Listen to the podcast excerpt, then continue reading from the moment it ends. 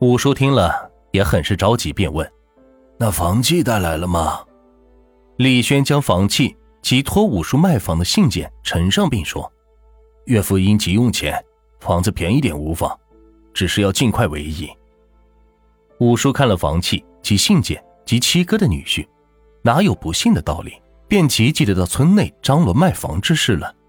那李轩是抹了一把汗，暗暗窃喜。中午，五叔便带来本村的一个买主，因急卖，买主自然是压价，最后以五千大洋出手。五叔虽说房价低的可惜，但那李轩却只管接过钱来快溜。五叔还以为李轩急回京给七哥治病心急。也没往心里去，便派家丁赶马车送李轩去莆田县城钱庄，将银元换成银票，以便携带。这时，京城来的一行三人已经到了莆田站。下车后，邢探长先到车站内打听了今明两日车次的情况，便坐上李公子雇来的马车，直奔五河村。莆田是个山林小城，在摇晃的马车上，邢探长说。现在关键是时间，不知那李轩到村后是否能把宅子顺利卖掉。他若能在村里耽误一天，我们就主动了。公子低头寻思一下，便回头对车把式说：“你的车我包了，每天五个大洋，叫你去哪你就去哪，行不行？”那车把式乐得合不拢嘴。公子又说：“你叫马跑起来，马累死了，我双倍赔你。”那车把式听罢，便把马车是赶得飞快。看样子，他恨不得现在就想把马累死，但他们哪想到，那李轩拉着五千大洋的马车正在和他们擦肩而过。车速极快的马车傍晚来到了五叔家门口，因怕李轩也在里面，三人便冒充买茶叶的要见五叔。那仆人疑虑的看着这几个身材高大的北方人，便把老爷请了出来。这郑建明见五叔出来，便赶上前去跪下磕了一个头。老眼昏花的五叔不认识这三人，便问：“几位从哪里来呀？”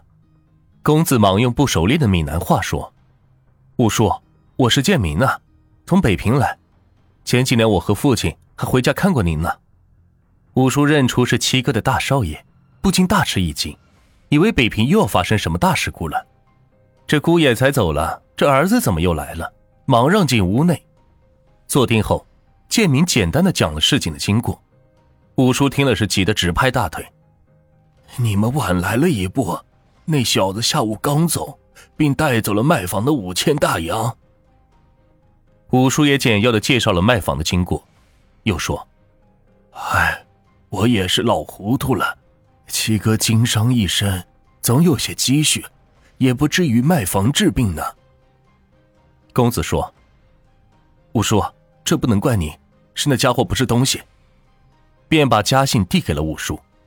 这时，邢探长倒冷静下来，对大伙讲道：“这一次虽未抓到他，但证明追捕的路线是对的。据五叔讲，他比咱先走了四五个小时，他跑不了。我在莆田下车等他，他要想走，只能到福州再转车去别处，而最早的车也得到明天中午才有。我们连夜返回莆田去堵他。”两北方人在县城是很显眼的，大家都同意这种分析。五爷便叫佣人去准备干粮给他们带上。再说那李轩在金龙钱庄将银元换成银票后，顿时觉得腰杆粗了许多。当他路过一个叫做月春楼的妓院时，黄眼珠一转，便计上心来。他只在妓院里待了半个时辰，便匆匆回到了文旺旅馆。那在旅馆傻等的姘头。单小姐见他回来了，高兴的是不得了，忙问：“房子卖了没有？”李轩没事人似的说：“卖了，不过还得签个协议才行。五千大洋，咱俩拿钱后就远走高飞，去上海亨福吧。”说罢，这对狗男女便又搂又啃的得意起来。一夜无话，转天一早，店家便来敲门，说有个大爷来拜访李先生。李轩心里有数，便不顾单小姐为梳洗打扮，便急忙将那人让进屋内。只见来人五短身材，粗黑的皮肤，穿一身漂白对襟短褂，脚上不伦不类的穿着一双黑皮鞋，一看就不是什么好东西。进屋后，他大大咧咧的一屁股坐在椅子上，不理李轩的陪笑，两眼只是色眯眯的盯着单小姐，从上看到下，一边用闽南语谈着什么，一边放肆的哈哈大笑，并用手和李轩比划着什么。临走还围着单小姐是看了半天，不住的点头称好。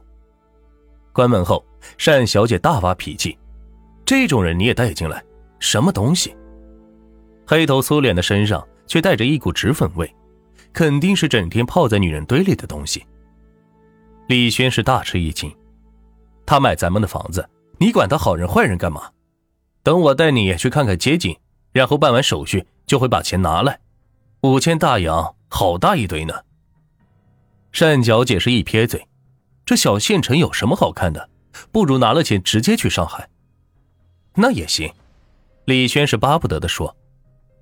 再说那公子一行三人。一夜未停车，清晨便赶到了县城。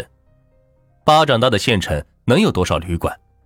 他们拿着照片，一会儿就在文茂旅馆得到消息。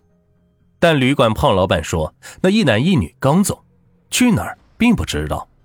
三人一听是急了，邢探长一亮警察证件，一拍桌子说：“我们正在办案，你要是知情不报，看我怎么收拾你！”这个胖老板听后吓得忙说。一大早，妓院的黑妻就来找过李先生，不知道说了些什么。但我听到李先生送黑妻时说：“一会儿我就把他送过去。”公子听后，掏出一枚大洋，啪的拍在桌子上说：“你马上领我们到黑妻那，这大洋便是你的了。”胖老板看看凶神恶煞的探长，便把银元抓在了手，领他们去了。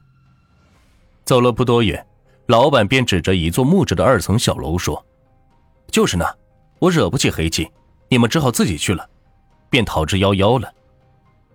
红旗大门口是围了一堆看热闹的人，只听见一男一女用北方话是骂着什么。走近一看，是以时髦女郎打扮的女人死死的抓住门框不放，一个西装打扮的男人正与一个黑汉死命的往里拖他。邢队长眼睛一亮，看了眼公子一眼，那公子重人见面分外眼红，大喊道：“邢探长，就是他！”原来李轩这禽兽将五千银元拿到手之后，就领单小姐往妓院走。单小姐是何等人物？她是在天津、北京大码头混过的角色。